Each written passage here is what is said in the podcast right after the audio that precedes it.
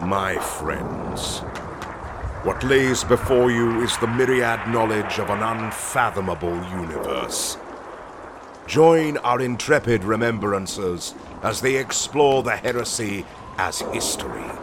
From deep within the farthest reaches of the great library of Tiska, we are the Heresy Grad School.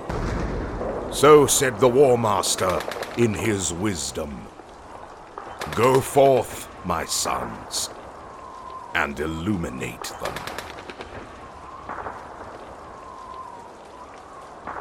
So, uh, listeners, welcome back to another episode of Heresy Grad School. I'm here with Professors Dave, Jason, myself, Pat, and uh, we're kind of, I guess, we're basically cleaning up our coverage of, or finishing up, excuse me, not cleaning up, finishing up our coverage of uh, the Sisters of Silence. Sounds good. Um, hmm. I don't think we have any housekeeping today. Dave, Jason, anything? We do Maybe a not. Oh, sorry. Go ahead, Jason. Maybe a tiny bit. I'm worried that people have been playing Zone Mortalis wrong for like a really long time. Well, we'll cover that in your section. So, Totes. yep. So, turns out, everybody, small spoiler, we've all been playing ZM completely incorrectly. Like, not completely, maybe just like 50%. But to the point where I might have actually won a couple games. So, we'll get into that. Or maybe like I'm the only one that's been doing it wrong, and this is going to sound like complete nonsense. But we'll see. I don't know, half half the rules in this game I don't necessarily understand. I just assume work. So, let's be real Yeah. honest. That's how most folks operate with this game, and that's okay. It's still Yeah. entertaining. I mean, if you roll a d6 and say you hit on a two, I'm gonna believe you unless for some reason you're shooting me with militia, you know. Um, but anyways, so uh, Dave, Jason, where are we starting off tonight?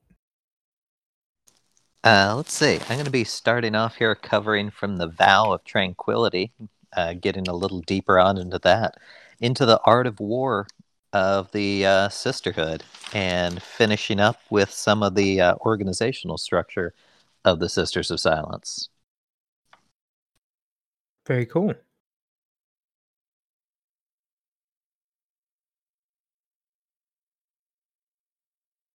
Alrighty. Um, so I guess Jason, are you starting off or is Dave? Uh, let's see. I can start off here and turn it over to Dave for some in-depth rabbit hole exploration. As he does so well. Exceptionally so, yes.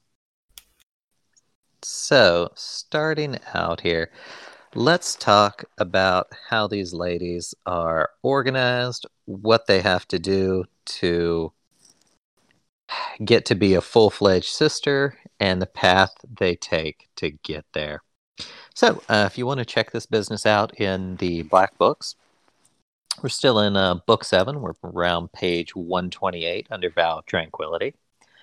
So, this we touched on very, very briefly last time, but I wanted to get a little deeper into it, kind of talk about some of the specifics of it, uh, talk about the um, alternative forms of communication the sisters use. Uh, Dave brought up a really good point uh, while we were chatting a few minutes before we started recording here. Uh, a lot of people seem to have this idea, even uh, in the real world, of like American Sign Language in that it's not very complex in that you know it's just used to convey basic ideas and i kind of get where you could sort of have that idea just from a very brief outside look you know looking in. But it's really deep and nuanced it, and it can convey a lot more than just basic thoughts and emotions. And what the uh, vow of tranquility is for the sisters is kind of the same thing. So, the vow of tranquility specifically, the most obvious part of that is the vow of silence that all of the sisters of silence are bound into upon their final induction into the order. Uh, it's their vow, uh, the representation of their vow of duty unto death. And it's where the Divisio Investigatis gets their more common title of the Sisters of Silence, during which uh, no sister utters a spoken word for the remainder of her life. And it represents that no secret will pass from their lips, no mercy or word of clemency will be given. And it's further represented by the portcullis style, you know, gorget they wear. And that's kind of combined with their death's head skull emblem as its symbol of, you know, order and righteousness within the Imperium. So communication within the Sisters of Silence ranges everywhere from very pragmatic and abrupt combat cant to um, slightly more sophisticated forms that allow for detailed you know, strategic planning initiatives, things like that, to uh, what they refer to as highly complex and mimetically sophisticated systems to deal with philosophical and technical abstracts. Because what you have to um, memorized. We've memorized it, so you don't have to. What you have to remember is that the sisters are not just a combat force tasked with hunting down psykers and fighting demons. They're also judge, jury, and executioner for these kind of same concepts. They're the ones that decide uh, is this population too far gone from like witch and psyker taint? Should we eliminate them all? Or are there parts of this civilization that can still be saved if we excise these psykers, you know, surgically? Are they useful enough, or are they going to cause too many casualties? What are the moral, ethical, and philosophical obligations and imperatives behind all of that? And they are able to do that through these more sophisticated systems of communication. And uh, the sisters themselves have to be almost encyclopedias of knowledge uh, that they have to retain, uh, you know, knowledge of warp and warp based entities, which is kind of pretty unique because uh, time and time again, especially in 40K, uh, we get this idea that knowledge is corrupt. You know, a uh, open mind is like a fortress with its gates unbarred and unguarded and that knowledge outside that of specifically what you need is just the path to damnation. And the sisters kind of highlight this really stark difference between the Great Crusade as a whole and the rest of, say, the Imperialis, you know, um, army, and even the Adeptus or not Adeptus Astartes yet, Legionis Astartes, uh, how in the dark they're kept comparatively. So, uh, communication outside of their ranks, of course, has to happen. They are part of the Imperium at large. They do have to interact with people outside of their own orders. So, this kind of takes two different paths. Uh, one of the more common ones are apprentice acolytes, uh, colloquially referred to as sisters in waiting. Uh, these are the apprentices that are not yet bonded to their vows of silence. They're actually known as proloquors, and it's kind of interesting because in Latin, proloquor uh, literally means I speak on behalf of, which I thought was kind of a clever little Bravo, Black Library writer. Bravo. Right? They had or these. I guess forty or Forge World writer in this case, but still, that's that's pretty pretty on the nose, don't you think? Right? Pretty clever on their part. I kind of like that. But uh, are only half of it. The other half are uh, they actually have access to these kind of arcane technolinguist systems, and they're able to output the sisters you know, body language, sign forms, things like that as readable or even audible uh, signals to servo automata. So uh, we kind of see we see examples of that dotted all throughout the Black Library, and it's kind of neat to know that even thirty thousand years in the future, they still have you know entertaining issues with uh, speech to text and vice versa. So does it? Here's a random thought. So does it translate into? So it registers the the movements, and I'm kind of going down a tangent with this one. So it Uh-huh. registers the movements. Then does it translate it into machine cant, and then translate it into Gothic? I guess in this case. It's a good question. And so, I at have- what point would a adept of the Mechanicum potentially just be able to read a sister from her body language? I think we actually get a hint of that in what is it, binaric succession? Sounds about right. I can't remember if that's specifically it. I can only remember a sister. Ah, I think it's in Master of Mankind. A sister, right? Because the Sister of Silence goes to bargain with Zagreus Kane, and That's he right. actually reads her body language like more than she would like. So oh, yeah. Now I remember. yeah, now I'm remembering the scene. All right. But yeah, so that's a pretty good example of uh, you know, in their infinite and terrific wisdom, even loyalist mechanicum, you know, kind of get one up on the Imperium at large occasionally. But um, in the same vein, on top of all of the forms of, you know, from battle cant to uh, these really philosophical and technical abstract sign languages, they also maintain fluency in other nonverbal systems. Uh, they are fluent in such as Astartes battle sign, uh, as well as uh, graph binaric, which I thought was kind of interesting. So, moving along to the art of war of the Silent Sisterhood. So, they are without a doubt a highly trained paramilitary organization. Uh, they are not just trained to take down demons and uh, psykers run amok, but they're trained to deal with anything from cult uprisings to you know, puppeteered corpses. And they're trained as well as any other military force in the Imperium, bar none. Their focus, of course, is on close combat and short ranged, high intensity warfare. Uh, typically, they're at a numeric inferiority and on unfamiliar ground, but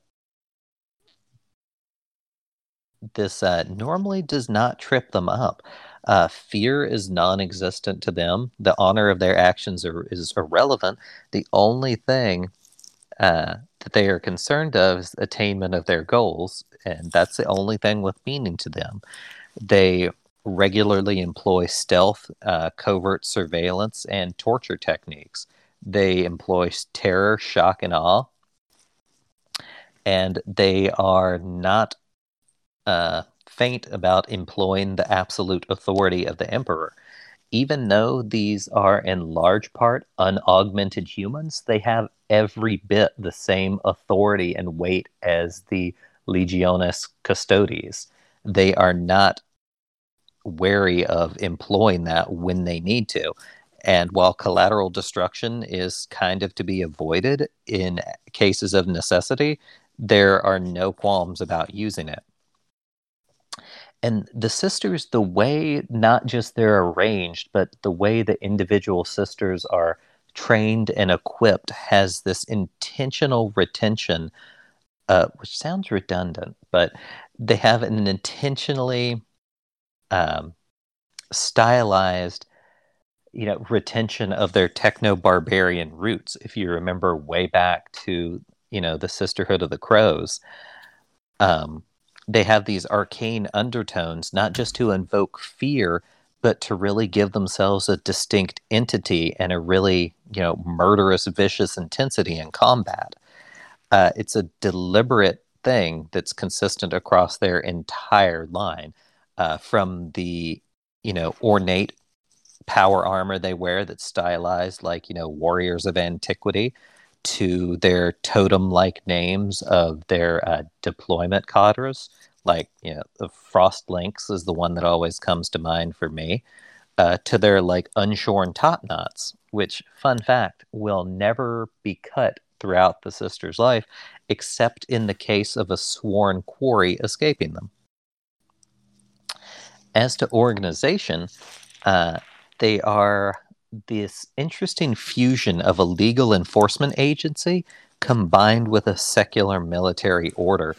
and their exact numbers are impossible to you know nail down but uh, extrapolation from you know the requirements of what an undertaking like the great tithe would necessitate uh, puts them in the tens of thousands so there are three major offices within and everyone has a primary commander and the offices underneath of them so, first off, the best well known is the Knight Commander. If you know any of the Sisters of Silence, you know Jenetia Krole. She is the most famed and the most senior field officer of the entirety of the Sisterhood. The other two you might not know as well. Second off is the mes- uh, the Mistress of the Black Ships. Uh, her name is Veronica Suloth, and in the in effect, she's kind of like the Grand Admiral of the entire Black Fleet um, pretty much the same uh, equivalent position as any other Grand Admiral would be in the Imperialis Armada. Uh, and third, least well known, is what's known as the Office of the Nemesis Praxia. That's uh, taken up by a sister named Eben Narok, uh, Eben Naroda, my fault.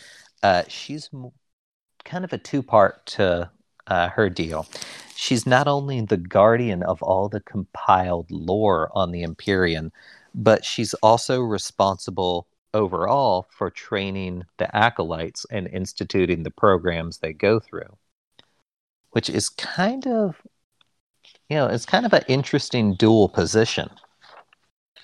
So, from the bottom up, uh, the other ranks of sisters. First off, you have the acolytes that we talked about earlier. There's the first, second, and order, uh, third order. They're known as the sisters in waiting, and these are the sisters that haven't been officially initiated, initiated, initiated into the vow of tranquility. Uh, next up, kind of colloquially known as null maidens. This is more or less the main military body, kind of the rank and file, uh, made up of in ascending order of seniority the seekers, the prosecutors, and the vigilators.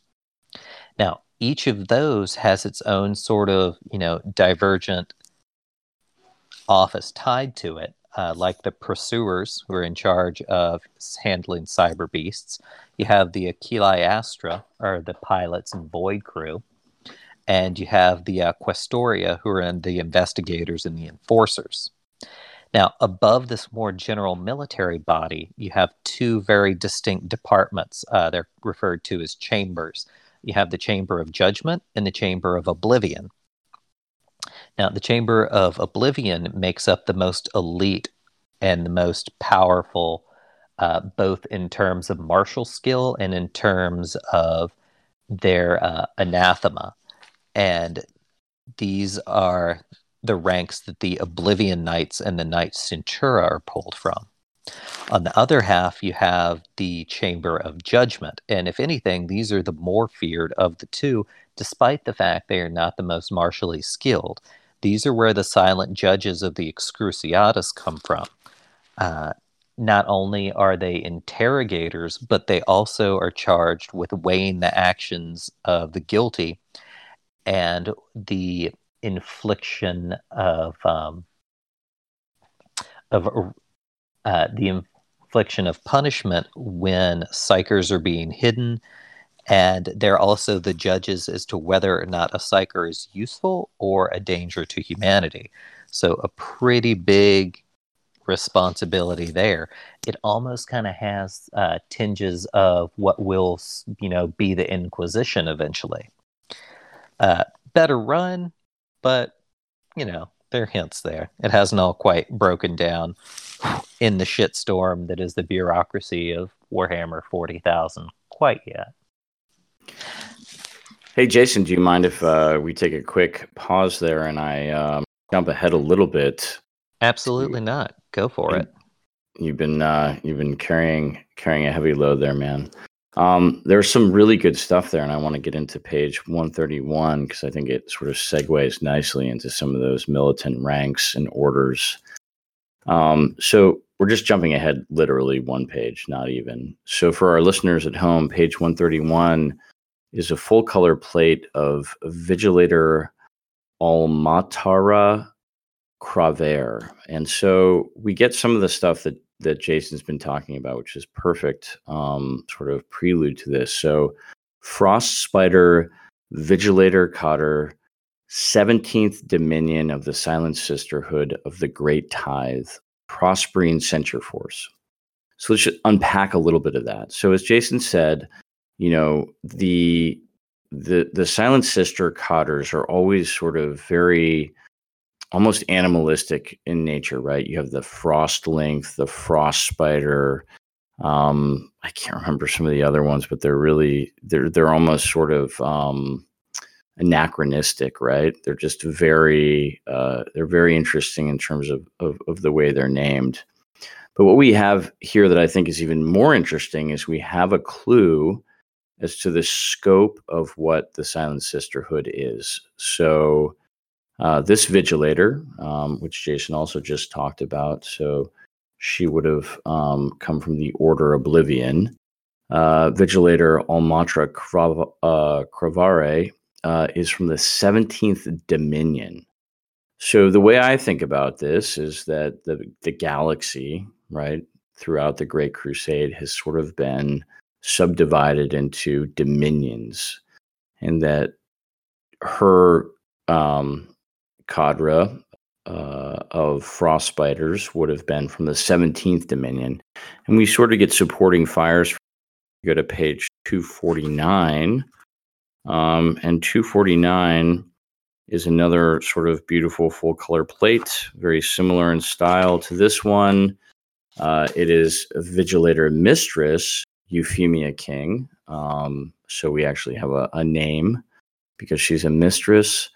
Um, and she's from the Argent Lynx, so sort of supporting fires as well, right? This sort of animalistic um, uh, style of naming convention for the uh, the cotter. So if you're going to build your your silent sisterhood uh, cotter at home, you know, keep in mind you want to have a an animal name in there somewhere, a spider or a lynx or a fox.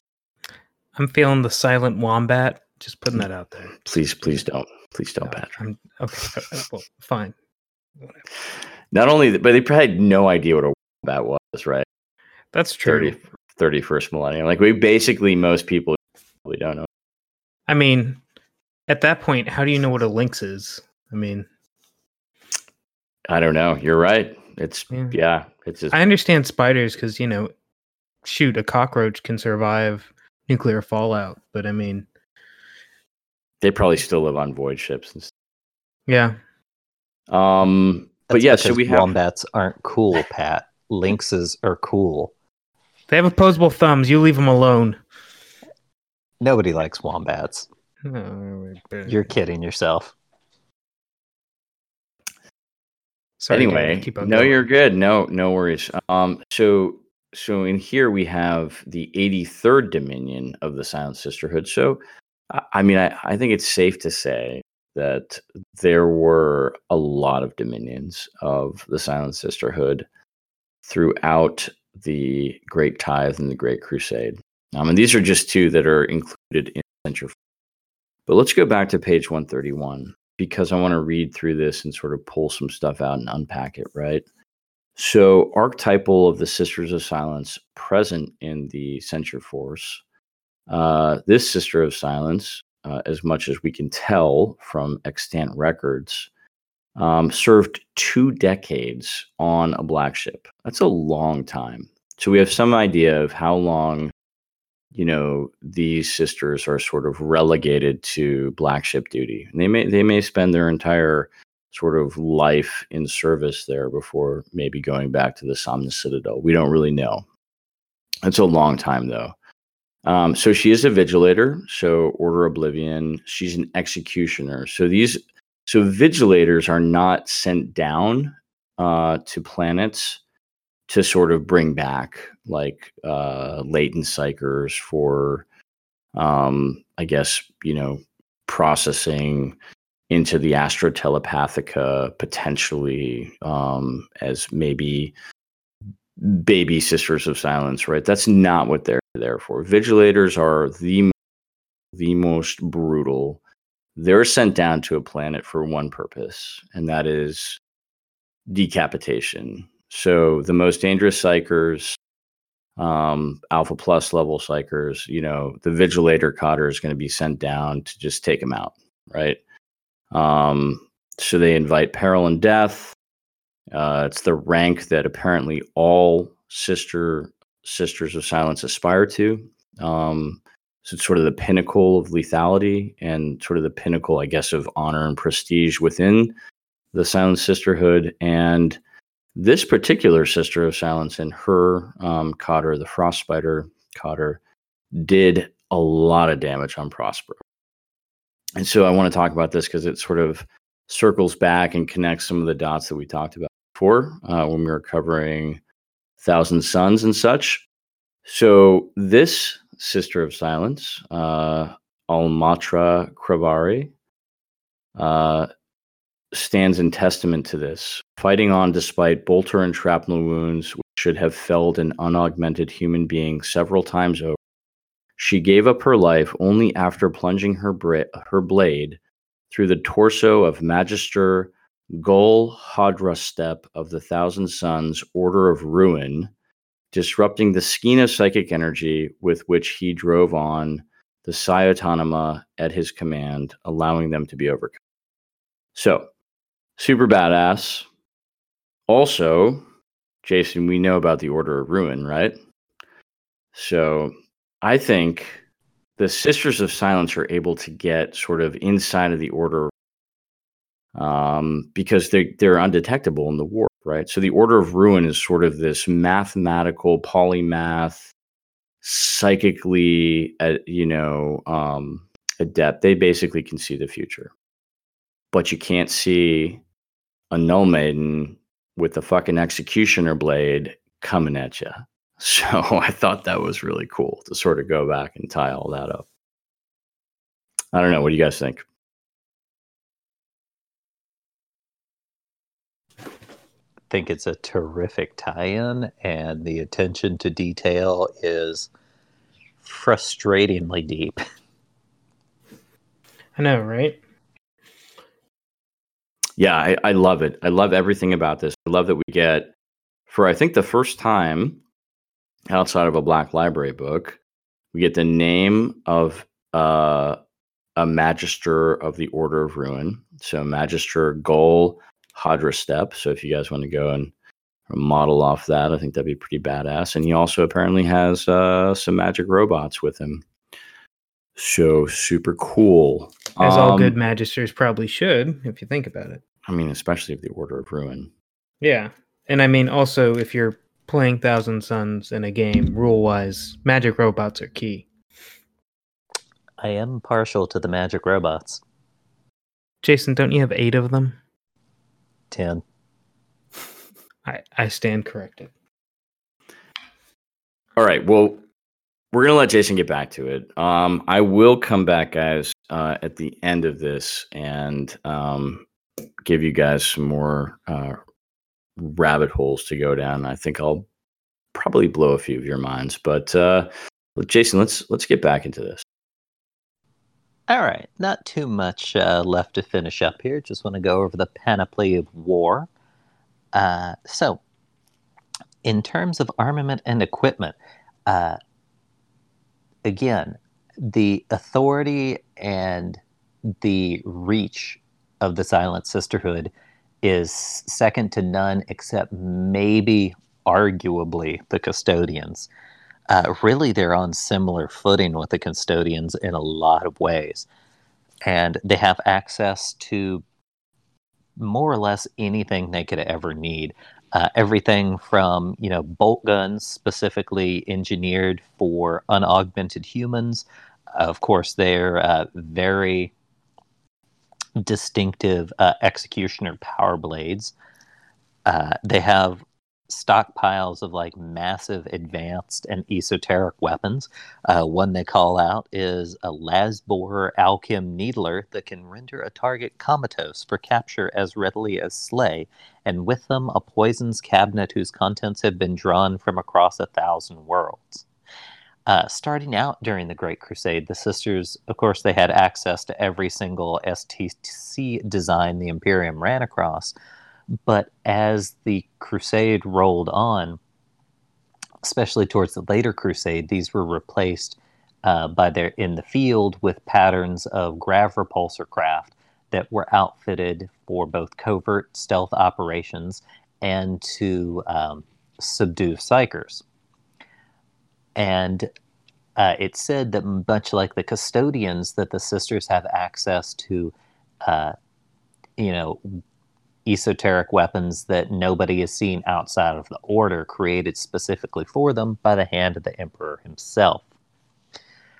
This armament and uh, requisition extends to the black ships, which are typically void craft of considerable size and power. Most of them are variants of more commonly known uh, long range cruiser and battle cruiser designs.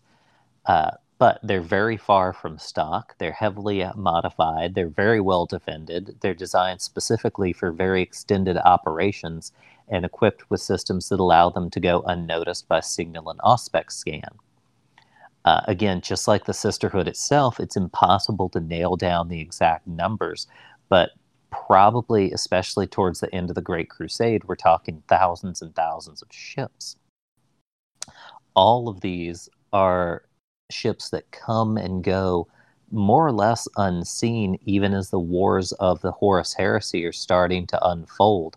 And they really have no purpose or oversight beyond uh, what they give themselves, and their authority, just like the custodians, is absolute.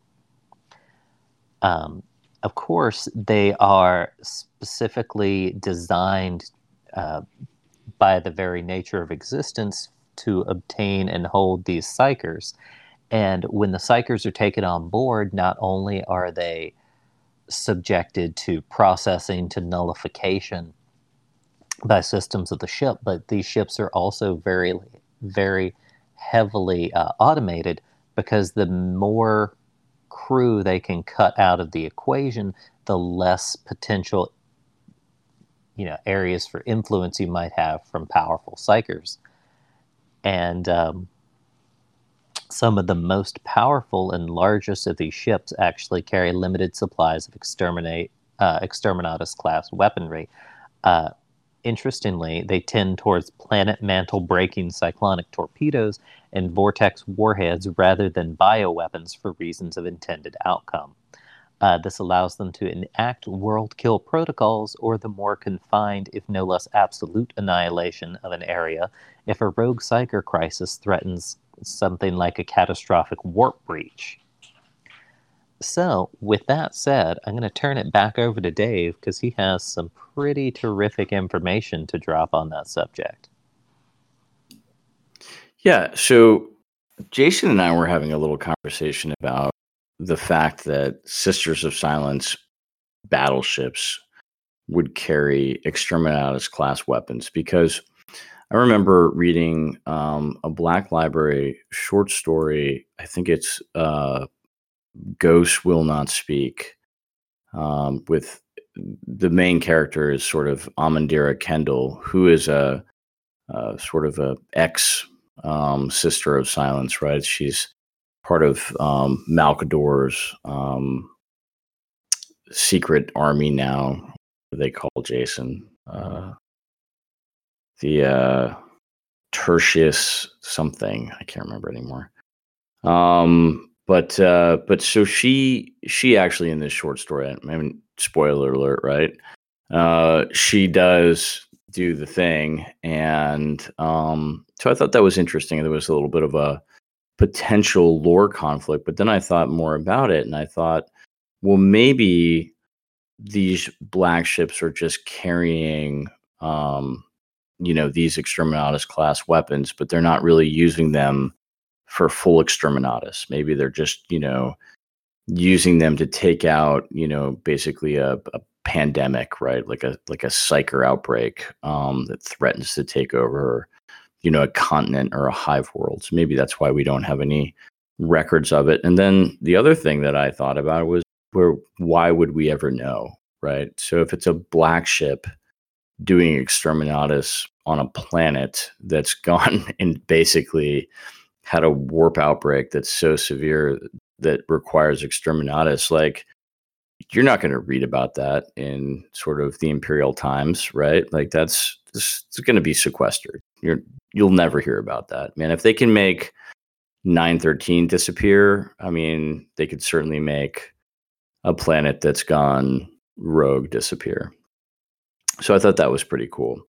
Um, and then obviously if Amendera Kendel you know was the first human to declare exterminatus maybe she was just comfortable with it man you know, maybe she maybe she'd got a couple uh, under her belt before she uh, she dropped that uh, that cyclonic warhead in uh, Ghost Shall Not Speak. But anyway, um, those are sort of thoughts to ponder, right? As we do here. To wrap up sort of the the the text coverage of the Silent Sisters, um, we have one box left on page 130 and I'll get into some of my um, sort of conspiracy theories. Uh, and that is the pariah gene. So the pariah gene's always been sort of uh, analogous with uh, silent sisterhood, null maidens, etc. And so, but it's never been proven, right? There's never been this direct connection between there's a quote unquote pariah gene, uh, which equals a psychic null. And I thought that some of the text here was really interesting that there was an imperial archaeotechnologist corps uh, that existed during the Great Crusade, as well as the Mechanicum apparently got into this, right? Because um, that's what the Mechanicum does. Uh, so, but no one was able to prove this this connection, and the emperor himself gets involved, and he puts a moratorium on it. The emperor himself basically says, no further study on psyker null phenomena. You know, basically on pain of death, right? On pain of extermination. So he retains the sole sort of mandate to experiment with with sort of psyker genes. And so we don't know, uh, you know, and we have uh, allegorical evidence of that even up until the 41st millennium, uh, when Eisenhorn uh, discovers Bequin and sort of he figures out what she is, but he can't test for it, right? He sort of is like his test is like I'm going to put you really close to this alpha plus psyker. And uh, okay, you shut him down. Cool, you're a null, right? But there's there's no other test for it. Um, so I think that's really interesting. Uh, I think some of the other ponderings that we get out of this, uh, we just don't know. Was this the result of some human genome manipulation? Was it a dark age of technology experiment that goes awry? Or was this some kind of evolutionary um, you know sort of human evolutionary development against the warp? Uh, could have been xenos tampering um, right? So xenos could have come in and i don't know done some some gene editing along the way. I think this is also interesting. Yeah go ahead uh, pat. Oh sorry. No i was just thinking about it. Um so uh, kind of connecting that in with Thousand Sons and and Prospero. Doesn't Prospero have those um, psychically attuned beetles that essentially like hunt psykers? The Sinu, the Psychneuein, yeah. Yeah, I was thinking about this if because I was, because this is our last episode with with sisters. I was thinking about so why wouldn't because I mean, I guess if we're following some type of evolutionary mandate, that you'd think people say on or human beings on Prospero would then evolve to be more inclined to be null than psychic. Like if there was some way to evolve that way, that is. I think that's a really good point, Pat. So you're basically saying there's evolutionary precedent for this, right? So the Psychneuein that like are attracted to psychic beings, but will still lay like mind eggs in just any old person.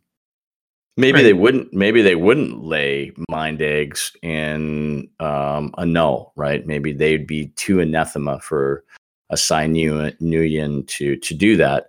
And I think that's I think that's a, a decent hypothetical. I think that th- the problems that we don't know is like what's the what's the occurrence of a psychic null, right? Like, would you even have the sort of the downtrace genetic population to create a viable population? Right, because I mean, at least from you know, if you look at the Eisenhorn book, Eisenhorn book, they're just completely and utterly rare. Like Yeah, one in five hundred planets might have one on it. right. Whereas- order, order of magnitude above and beyond what a what a psyker would be. Whereas, like they we've discussed, kind of they kind of narrow it down in one of Sandy Mitchell's books. They mention that if a psyker is one in a million, then a blank is one in a million psykers, which is kind of like an off the cuff, you know, guesstimate. But you know, one in a billion sounds about right.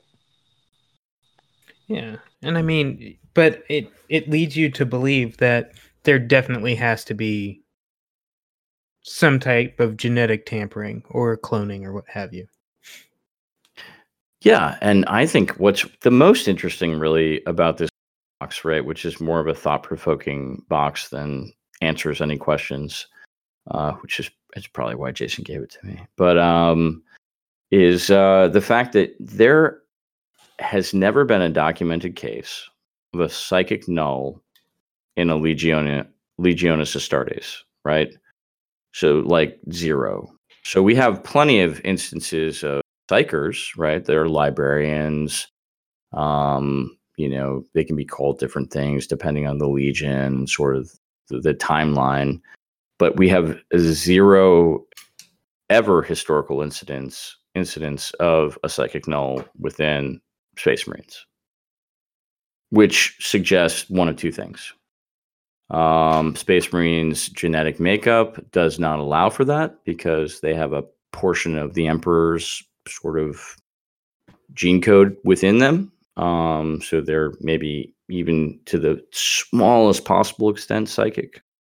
Um, and that that mutation, if it were a mutation, is just not possible within uh, Space Marines. So I thought that was kind of cool.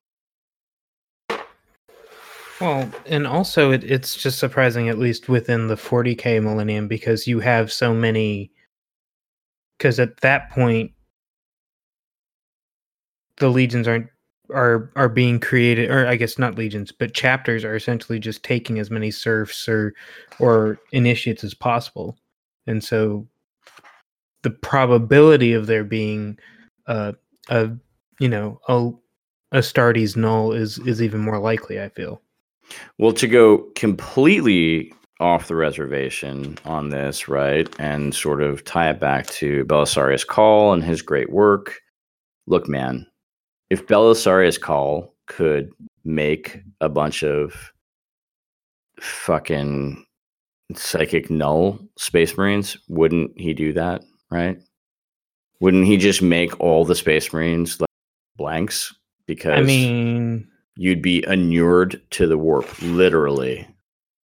but So- but also look at it this way: Guilliman has also told him to stop tampering with things. And and please, listeners, if you haven't caught, quite gotten down the the rabbit hole of the new Cawl book, this is just going to be a slight spoiler, not a not a major spoiler. This legitimately gets introduced within maybe the first two chapters of the book.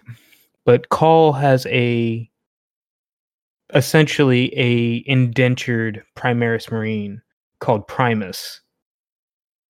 And he is Dave and I kind of have gone down the rabbit hole a little bit on this, and we think that he has part um, Primarch in him. He's he's larger than any other Primaris. I didn't say that. I did not say Uh, that. Well, That was okay, that was not my take on that. Fine. But we Well, digress. he- we digress. we digress. We digress. But he he is he's more psychically attuned than at least the psykers that they bring up in the book and he's able to hide his powers so that makes me think if saul if excuse me if Cawl can manufacture uh, you know manufacture a psyker what what's i think the only thing that's stopping him from making a null might be Guilliman saying, "Hey, you got to stop messing with these things." Yeah, it's never stopped Cawl before. I it just Eh. he's he just doesn't have. The, I don't think he has the knowledge. But but anyway, like we'll leave that to the listeners to to decide. Um, to get back on track with the Sisters of Silence, I just have a little bit further to go here. So going back to page two forty nine, and Vigilator Mistress Euphemia King of the Argent Lynx, uh, also a Vigilator, uh, 83rd Dominion. Uh, I want to go down the rabbit hole sort of the same way we did uh, with uh, the other uh, Vigilator. And so some really cool background sort of atmospherics here, right? So the only reason we know about Euphemia King and uh, her exploits on Prospero uh, are because they were attested to with some clarity thanks to Vox and pict pict evidence from field assessor Jacques Coulip of the Administratum Logistica Corpus, attached as an observer to the 10th Sarkazan Voltigers of the Imperialis Auxilia. So, right here, just, I mean, amazing background atmospherics, right? So, we have a whole new sort of branch of the Administratum we have the logistica corpus and we have a field assessor so if you're running an rpg um, you're welcome uh, and then we have a whole new uh, sort of solar auxilia unit the 10th sarkazan Voltigers. so no background on those guys sorry but uh, feel free to go down the rabbit hole on that so what you would immediately think of uh, reading this right as you read down here is that so Jacques is sort of some kind of maybe embed, right? Like he's just like a remembrancer, or he's like an embed reporter stuck in with with the uh, Solar Auxilia, but he's so much more than that. So the Solar Auxilia is trapped on Prospero behind the advance of the Space Marines, or the sorry, the Space Wolves, um, as they go through the old city and they just get taken apart, right? Sniper, psychic assaults, um, they get shredded. Their command is gone. Uh, the imperial overseers assigned to them are gone, and so the entire regiment is sort of in disorder, near breaking. And so the Silent Sisters deploy onto their position to sort of shore them up, right? But you know, if you're the Solar Auxilia, and then all of a sudden these like warrior maidens um, that don't talk come in and you've got no way to communicate um it's got to be and you're in the middle of like basically getting sort of psychically taken apart it's got to be a little disconcerting right so what it says is that uh Culip, this sort of whoever logistica corpus administratum Jacques Culip is, is like the intermediary that restores order um, through the Sisters of Silence. So he basically bridges the gap. And so that makes me think of him completely differently. Um, he's either a singular individual or he has some type of authority that far exceeds what you would think of as sort of an embed reporter, right? Um, what's really cool is that over the next hour, several hours, the Solar Auxilia, the Voltigers, um, they hold off counterattack after counterattack, uh, psychic maelstrom, sort of reality coming apart. And despite 60% casualties, they maintain their position, um, basically thanks to the Silent Sisters. Only five of the Silent Sisters that deployed out of their detachment, so 30 in all, which gives us a clue back to what a cotter should be. So that's a clue back to what a vigilator cotter would be. So 30 Silent Sisters. I don't think we have that spelled out anywhere else that I've been able to find. So that's a pretty cool little uh, Easter egg. Uh, only five survive, including Vigilator Mistress Euphemia King. So, um, what do you guys think about that?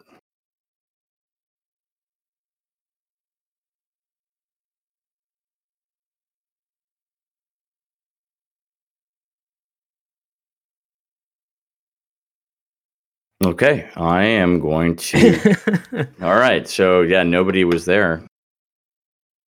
Um, yeah, go ahead, Pat. You got anything? Oh no, I mean I just just on the the deep dive in it of itself is interesting. And um you know the fact that these silent sisters can can even shore up i mean i know obviously or not obviously but they have some way of of talking to uh the the solar auxilia that that's kind of stuck there. But it's just you know going back to that whole how do they communicate um, with what jason was talking about it just kind of adds a little bit more in depth Right. I mean, you you you sort of. I mean, this this goes to sort of the credit of the Forge World authors and the Forge World background writers, right? right Which is you've got to think through these things, right? So if a silent, if a if a cadre of silent sisters deploys in support of a Solar Auxilia regiment, they can't talk, man, right? And the Solar Auxilia, I mean, as elite as they are not trained in thought mark or battle mark to, to the extent that we know of. I don't I don't think they have that level of sort of psycho indoctrination or training. Um, so to their credit, they thought through this, and I think that's just I mean that's awesome, right? I mean that's sort of that's the genius of of Alan Bligh and the Forge World team that people talk about. But let me wrap this up. I've only got a short um Easter eggs, and I think they're gonna blow your mind. Okay, so we're going to book eight on this. All right, so uh, book eight, page 25. His talons, second paragraph. Are you ready? It's going to blow your mind. I, right. i'm waiting for it Here we go. So I won't read the whole thing, but I'll read this much. The Sisters of Silence were known to be witch seekers, and though they served their quiet purpose to hunt out valuable human psykers for the choirs of the Astra Telepathica, it was also their discretion to further investigate the activities of a rogue psyker. Such investigations were wont to reveal the usage of a developing psyker with ill intent by a cult or through the abuse of local dominie of ancient and forbidden practices. Whether such occurrences were accidental or intentional, to have touched the other side taints a psyker and any persons with which they were in contact, resulting in the wrath of Sisters of Silence being unleashed upon a locality in the form of pursuer cadres, Areni's jet bike squadrons, and the d- dreaded Divider stealth craft. Hmm Right? what's a we stealth craft? What's an Areni's jet bike squadron? well that too yeah Right? so no, i mean yeah. So so here's me going number one. God damn it, book nine, come and drop soon. And then number two, uh, what a modeling opportunity. Build your Sisters of Silence jet bike squadrons right now. And then, I mean, a divider stealth craft, Pat. It's just got to be a bigger, better, uh, what is it, Acquisitor, right?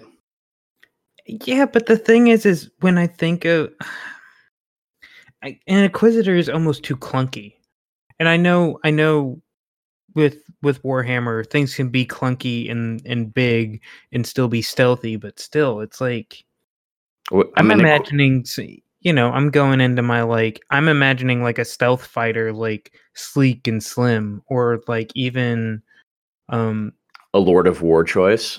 Yeah, or shoot, maybe even a fast attack transport that is like a precursor to the um the Deathwatch's uh shoot, what's Cor- it called? Corvus. Corvus. Yeah, the Corvus Blackstar.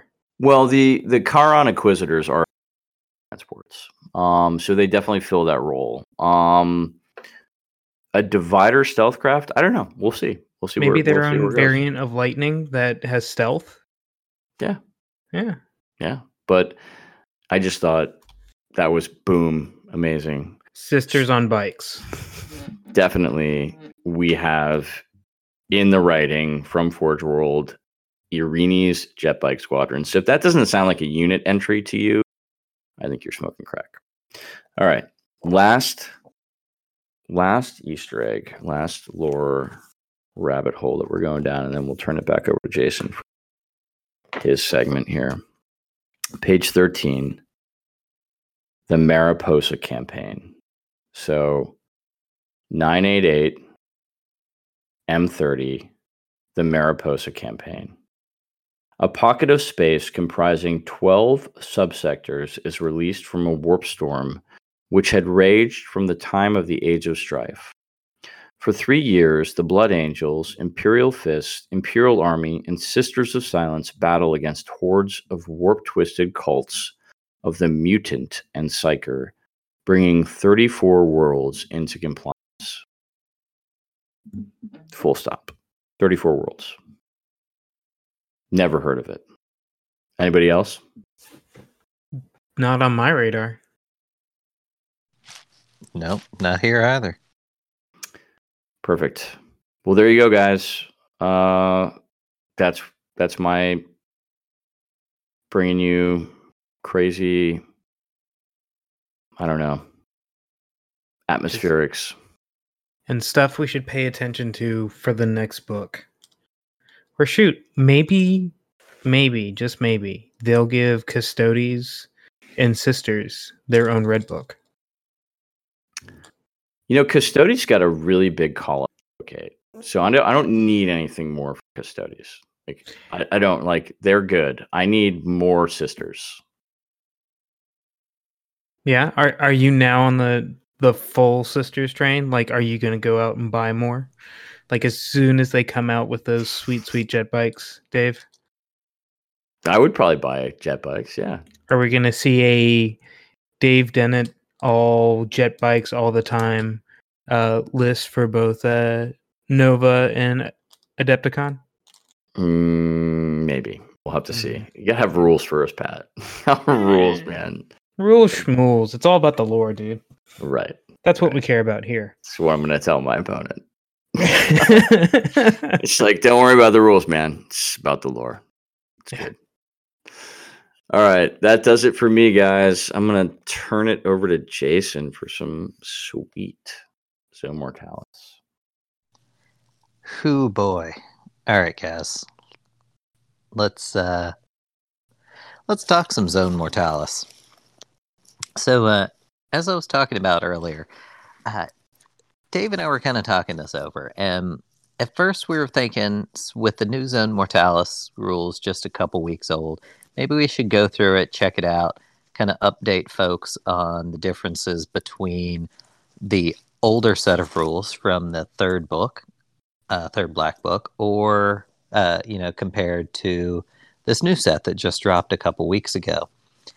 And reading through them, I realized they're not that many differences. Uh, really not long enough to make a segment out of. And as I looked through it, I realized there were even less differences than I had originally thought. So, a couple of important things that almost everybody I've ever played a ZM game with has kind of assumed and has gotten wrong, which uh, I think would be helpful to kind of just go over the ZM rules in not their entirety, but some of the standout points that really make the game feel different from just another frontline game or a Centurion game.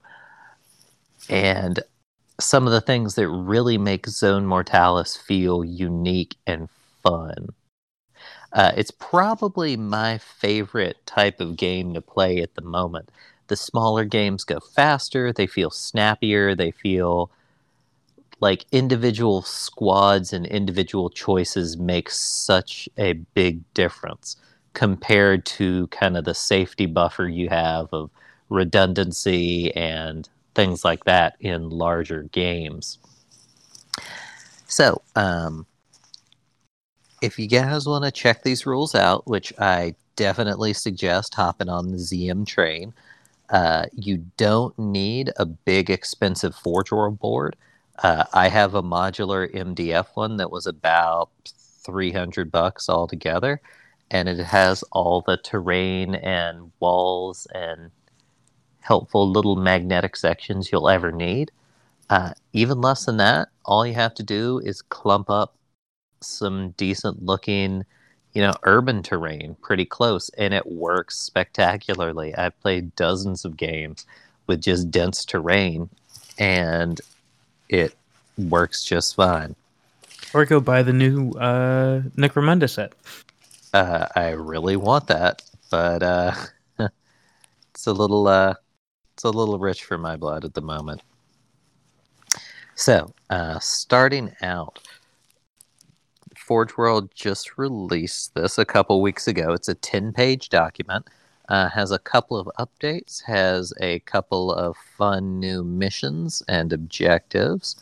Uh, what we're going to check out, uh, you can breeze through on page two, uh, preparing for Zone Mortalis and uh, you know some of the smaller force organization charts since you're probably going to be playing between 500 and say 1250 or so points wise a uh, couple of smaller things couple of things to uh, you know take into account whether you're attacker defender combatant things like that uh, one thing to note, though, this update that Forge ForgeRoll released as a PDF online does not include the stratagem stuff.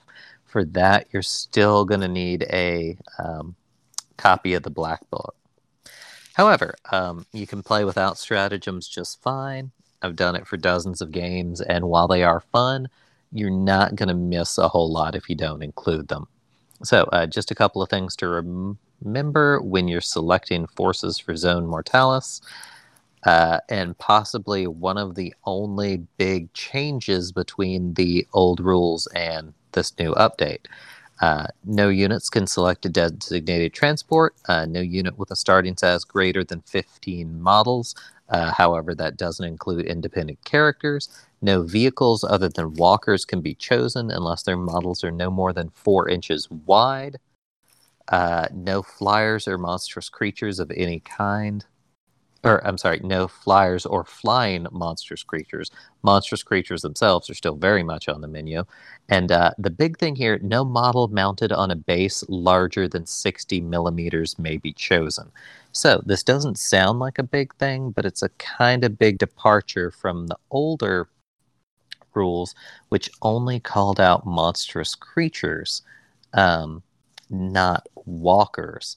So walkers uh, that are larger than that, things like uh, leviathans and telemons, are no longer eligible for zone mortalis.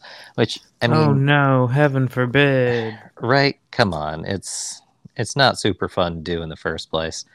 I mean, it was kind of funny when my Magos would run through them with a chain fist, but for everybody else, Come on, guys. Now, um, they do say uh, the terrain may still confine you even with these rules and guidelines, so that's something to be aware of. You cannot move through something that doesn't physically allow it.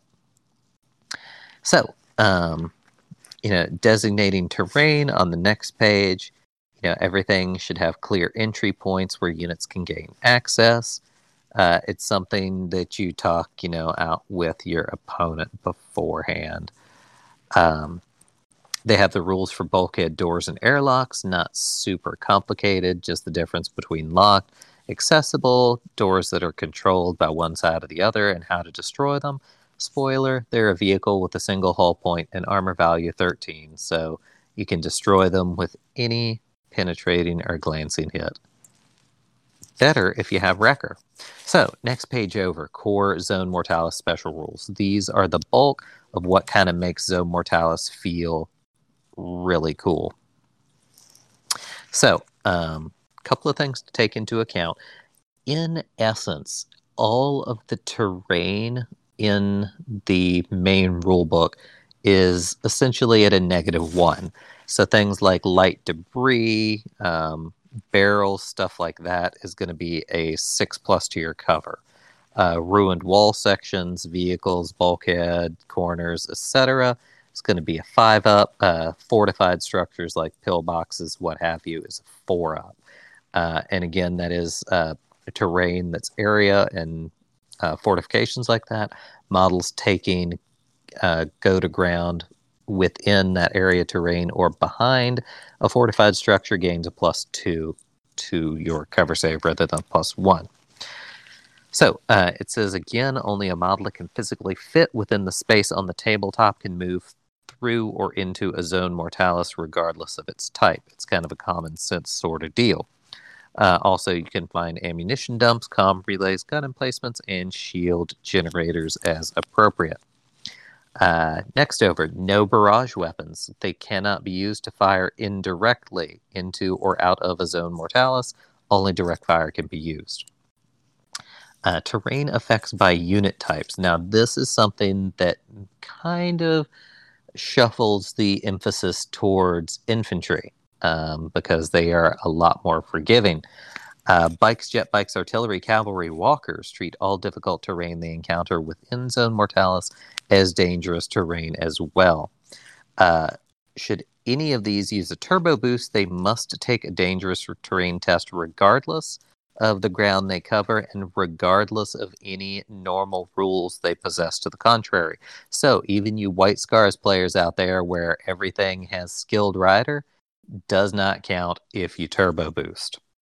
Uh, any monstrous, uh, excuse me, any models class that says jump or flying monstrous creatures which move more than six inches in the movement phase must take a dangerous terrain test every time they do so. So, any uh, assault squads you've got, uh, any Thallax, any um, anything that's moving as jump infantry or monstrous creature has to take that um,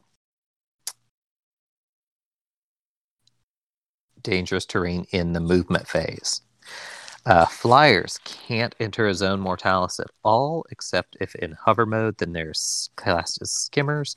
All other ve- vehicles, including skimmers, treat ZM as difficult and dangerous in its entirety. That is, its entirety, not just areas of difficult terrain. Uh, infantry, monstrous creatures, and beasts treat ZM as they would any other battlefield. So where specific areas, you know, are difficult terrain or dangerous, then they're subject to those effects. Otherwise, ZM is open ground, and wrecked vehicles are both difficult and and dangerous if destroyed in ZM. So, a small thing for objectives. They're generally impassable, don't block line of sight. However, in order to claim them or contest them, an eligible unit must have a model in base contact little bit different from normal, which was within three inches. Kind of makes it feel a little more claustrophobic. Uh, next off, reserve scouts, infiltrators. Those rules are all unchanged, but entry and exit points are not just one large swath of the table. They're specified at the start of play, and those are the only way these units can enter. Uh, units which are described as being able to teleport are the only kind of units that can use deep strike. Um, like Thallax that use jump packs to come in cannot use deep strike. Only those which can just uh, be described as being able to teleport or materialize from the warp. Now, again, that's a tiny bit of common sense that you're going to have to work out yourself. Uh, so that completely rules out jump infantry as being able to make use of deep strike anymore. However, any unit that does try that deep striking, if they scatter into a bulkhead or a wall section, they suffer a deep strike mishap and they subtract negative one uh, to that roll on the mishap chart. So it makes it kind of dangerous. You don't want your guys to show up inside of a wall. Doesn't work out well. Ask Guilliman. He remembers. He doesn't like it, but he remembers. Now, next page over. These are the fun ones that people want to know about. And I've figured out that people kind of have sort of like a hodgepodge inclination of how these, you know, quote unquote fun ZM rules work. I've noticed that most people have this idea of ZM as well, it's small terrain. Uh, anything with a template has shred, and uh, you get to roll Overwatch on full BS if you pass an initiative check. Woo, shred. right? It's good stuff. So that first part is correct. Um, anything with a blast marker or a template gains shred while inside zone mortalis. Uh, if that blast or template already has shred, it instead gains plus one strength. Uh, two, fun thing if a scatter roll takes a blast marker center point into contact with a wall, it detonates on contact with that wall instead of scattering further. Uh, the weapon's effect resolves from that spot, which is a little bit different from normal targeting. Uh, another fun one is Nowhere to Hide. Uh, this one, I think I've never seen anybody remember, but it's terrific for close combat ar- uh, based armies. Uh, what it breaks down to is in the victorious side in an assault can re roll their sweeping advance that's kind of a small deal, but it's a super big deal.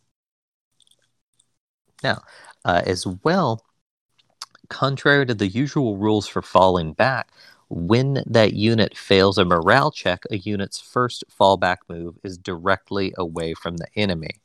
Subsequent moves, if they remain broken, are towards the nearest exit unblocked by the presence of enemy models. If a unit trapped while falling back by enemy models cannot escape, it is immediately destroyed. Now, again, this is something that takes a little bit of common sense that you're going to have to rule, you know, kind of between the two of you. Uh, another fun one that a lot of people I don't know if they know it exists or and they forget it or what have you is blind panic. Uh, if a unit falling back moves through another of the player's own units, so within one inch of it, the unit moved through must also take an immediate morale check or fall back themselves. Uh, that's super fun, and it makes for the sort of potential for a panic cascade that I used to love in Warhammer Fantasy, and not love so much because you know I used to play Beastmen. But that's Jason. I mean, that's so perfect, right? I mean, it makes you think of super tight corridors where you just see you know like your buddy running down the aisle screaming and you're like um i don't know what's up there man but uh, it can't be good. Right? It's so yeah. distinct and characterful and it's perfect for the setting. I love it. So guys now let's talk the big one for zone mortalis uh, reaction fire. Now I don't know about you guys, but everybody I have ever played ZM with has treated reaction fire as an initiative check. And there's a very important distinction. I thought it used to be an initiative check, and now uh, it's changed in this update, but it is not. It has never been an initiative check. It has been a test on majority initiative, which is different. So, um, just a few points of clarification. Uh, works more or less just like Overwatch. Uh, units can't make a reaction fire if they're engaged in close combat or falling back.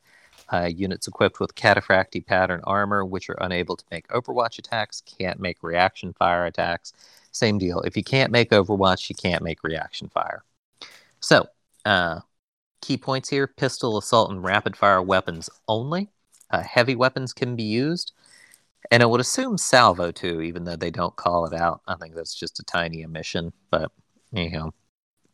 Uh, heavy weapons can only be used for reaction fire if the model carrying them has relentless. So, Tartaros Terminators, um, things like that. Uh, other weapons in the squad can make normal Overwatch attacks if they're eligible to do so alongside the rest of the unit's reaction fire. So, something to keep in mind. Uh, blast weapons can't be used to make reaction fire, just like Overwatch. Template weapons basically ignore reaction fire, they just inflict the same D3 hits they always have, uh, regardless of whether reaction fire is successful or not. A unit can only make a single reaction fire against the first unit they're assaulted by in any given turn. Keep that in mind. They can't pick and choose. Um, and a reaction fire's attack is made after a charge is declared, but before charging models have moved. Casualties resulting from reaction fire can cause an initiative an assault to fail.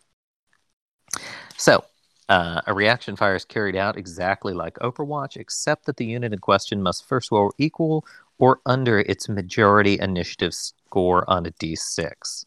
If successful, it can fire its weapons at the assaulting enemy with their full ballistic skill. If unsuccessful, the attack may make an uh, the unit may make a normal Overwatch as normal. A unit may not use the counterattack special rule if it is used reaction fire. So, big thing here. Test on majority initiative is not the same as an initiative check. An initiative check, like any other squad wide base check, defaults to the highest. Um, it's something, it's an important thing, especially for Mechanicum, because Mechanicum, their cyber familiars are out in full play, and you cannot use the reroll for a statistic check for a cyber familiar if it's a majority initiative test. Now, uh, you have to use the majority initiative too, which, considering most of your units are automata or Thallax or what have you, it's kind of, you know, a problem for Mechanicum, uh, who are generally low initiative. Also, uh, it means that Astartes do not get the boost from having a single character, such as a chaplain, a praetor, what have you, in the unit, because the majority initiative is still four. So that's something I have found almost everybody I know of, myself included, has been playing wrong for quite some time. But now we know. So, next page over. These are quote unquote optional Zone Mortalis special rules, but honestly, you guys should play with all of them besides maybe Enemy Unknown. I've tried the Enemy Unknown deal where you use tiny markers instead of the units until they come within line of sight. And it's fun. It adds a depth to it, but it also adds like some bookkeeping and it can be a little clunky. Otherwise, though, these others should definitely be things you check out. For your 40k players, it's kind of like how if you play against Genestealer Cult or currently play Genestealer Cult, where you get to set up a bunch of things as blips in your first turn instead of uh, actual models. Yeah, very just, similar. Just to give you know current reference. Not saying ZM isn't current, but something maybe more palatable for for people who play 40k primarily and listen to us. So. so, uh, three different things here to check out. First off is attrition. This one just makes sense with ZM. Um, whenever a mission result is for any reason a draw, then the force which suffered the least number of destroyed units is the victor. In tiny, vicious combats like this, things like that can make all the difference. And personally, I think it should be included in all of your games. Uh, next off is the catastrophic damage. Um, this is to represent some of the crazy perils of, you know, underground battle or you know buildings in a war zone that you're kind of risking bringing the roof down on yourself. Uh, it's pretty terrific the way these work. It's this table over just to the right here. Uh, two to five has no effect. Everything six and up has something increasingly hilarious as it goes. Uh, each time the special rule in effect, every turn after the first, uh, each player rolls a d6 and you add them together uh, and reference this chart. So the higher up the chart it goes, the more disastrous things can be. Uh, if any ordnance weapon has been used in the preceding turn, add plus one to the total. So uh, there are things like Dust Fall. Um, all models have their ballistic skill and initiative reduced by one. Uh, all the way up to Quake, if you both roll sixes, every model on the table must pass a strength check or be removed as a casualty. Models without a strength score are automatically destroyed and buried under tons of rubble or earth. So, sorry, land speeder, suck it. Uh, independent characters can re-roll this test if failed, and if a 12 plus is rolled again, treating treat this as having no effect. So the last one, uh, Cold Void and Poisoned Air. This one is terrifically fun. Uh, c- contributed to one of the best games of ZM I've ever had uh, with my co-host Patrick, where my thousand sons fought uh, Patrick's spooky mechanicum across the uh, hull of a uh, cruiser to uh, try and vie for control of like a power node on the outside of a spaceship.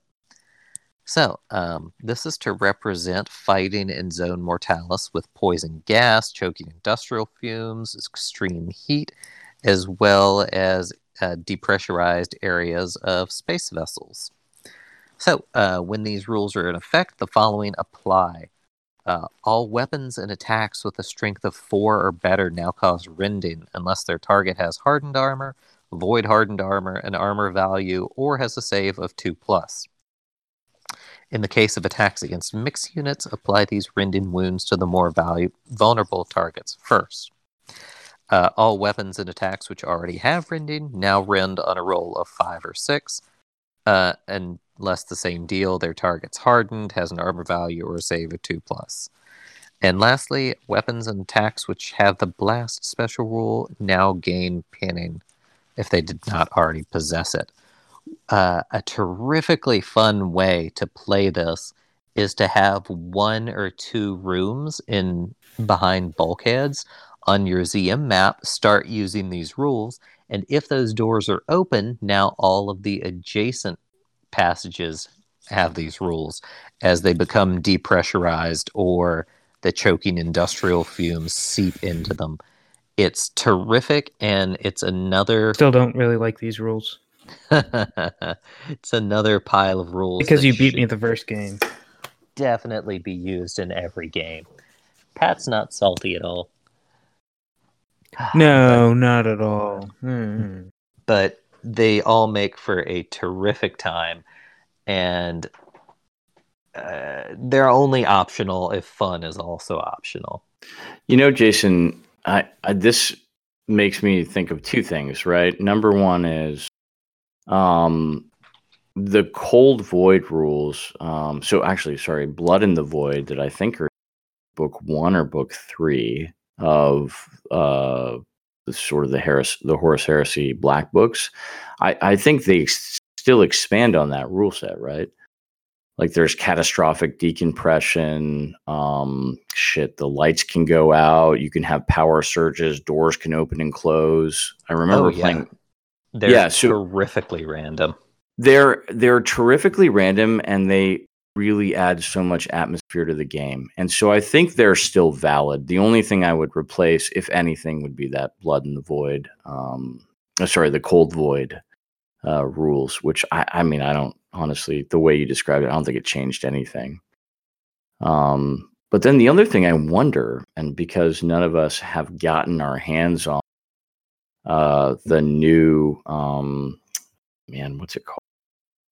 The necromunda box i wonder dark if there are uprising yeah, dark dark uprising. It's like the only necromunda thing I don't have, literally. Um, and I want it so badly. But uh, I wonder if there are specific ZM sort of atmospheric rules in there. I bet there are. And uh, if they're not, there should be. Uh, They might be more towards Necromunda, but that doesn't mean some brave soul can't take those rules and, you know, update them a little. What's sort of my point, though, right, is that you've so so to listeners. So go out uh, and and sort of data mine these rules, right? Look at the black books. Um, look at this new version of ZM, which is sort of the same old version of ZM with a few rules clarifications, and sort of data mine that and and build your own um, build your own atmosphere and build your own narrative around that, right? Because I, I would agree with with Pat and Jason. Um, this is this is really the most fun I've had, and and you know who else does a great job at this is uh, the Graying Legion guys at Nova. They always come up with crazy shit for ZM. You know, um, so you can have a lot of fun with that. I think Jason just gave you sort of the core rule set and the right way to um, you know sort of read the rules uh, but other than that build that d6 2d6 table however you want man and and get wacky with it if you know if if you're in an arcology then build your arcology rule set. If you're um in a in a in a deep void um you know space station then build that you know and and uh and have fun with it. Because i agree i think zm's i think it's the most fun you can have. It playing currently playing horus heresy it's the most fun you can have. Well, and you know, big giant, um, just you know, big mega battles certainly have their place. Um, but but there's something just more compelling and more almost world building with a ZM kind of game too. If you think about it, if you if you actually sit down and look at the rules and and try and use some of these cool scenarios. Yeah, no, absolutely. I mean, that's that's what it's there for. Build your narrative, guys. Have fun and do crazy shit and put put a lot of bulkheads in there. Don't make it easy. Don't make don't make clear lines of sight. If you're not crossing your bridge and you can or if you're not facing catastrophic decompression, um, you're not doing it right. It's just my take on it. I don't know. That's a good take to have. It's zone mortalis, not zone like peaches and daisies. Zone Bortalis, thank you very much. Ha! Zing. All right, guys. Well, I think this this uh Yeah. this fi- finishes our our Sisters of Silence. You know, I think was a lot of fun for for us to do, and uh, was sort of test bed of our of our Patreon. Um, you know, you guys voted on it, and you guys got it. So I don't know, Pat. Are we going to do that again, or where where do we do? I don't know what we're doing next. I think I think we still have to we still have to think about it and and discover it. Yeah, we got to get through the holidays first, man. Lord knows we've got a lot. But uh Jason, uh, we didn't uh, end your ZM talk too abruptly, did we? Absolutely not. That is Oh, fantastic. all the important ZM stuff you need to know. Yeah. But uh like I guess uh Dave, do you have anything else to add? Um, I don't. I just want to say thank you uh, to our listeners. Uh, I don't know when this is going to release, but have a happy Thanksgiving or and or Christmas and or holiday season. I don't know when we'll be back because we all have busy schedules, but uh, we'll be back as soon as we can. Um, I just got an update from Jesse. Jesse's working on the Bourbon Diaries. Um, so they should be up on Patreon. Uh, don't know when they're going to be, um, you know, up for, you know, general audience, but uh, I mean, they will sometime. But I know that he's working on them for Patreon now. So, uh, yeah, if you guys are on Patreon, you guys go check those out. Uh, if not, just wait a couple of weeks and for you. Yeah, and I mean, again, uh, I guess that was a plug. Um, my plug is definitely uh, go check out our Patreon. I know it may kind of sound like we're trying to shove it down your guys' throats. I swear we're not. Um, but yeah, I, I at least uh, I did the editing for Dave's first episode of the Bourbon Diaries, and there's some fantastic deep diving and just just talk about um, the Black Library books and uh, Dave brings out some of those essays uh, from the writers, and it's it's fantastic stuff, guys. Um, and and it's just Dave, not anybody else. Um, and I mean, it's worth a listen. I, It's I short. definitely say it's short too. It's- It's, like and- yeah, it's nice 15, 20 minutes. Yeah, it's a good car li- car rides load of of knowledge, you know. And then some because then I started looking for the stuff that was in the first uh, episode. But um Jason, do you have any plugs? Uh, I'd like to plug a nap. That would Yeah? be pretty terrific. A nap. Yeah, I hear you, man. Oh, well, uh, thanks for listening, everybody, and you'll hear back from us soon. Now, fuck off, Craig. Fuck off, Craig.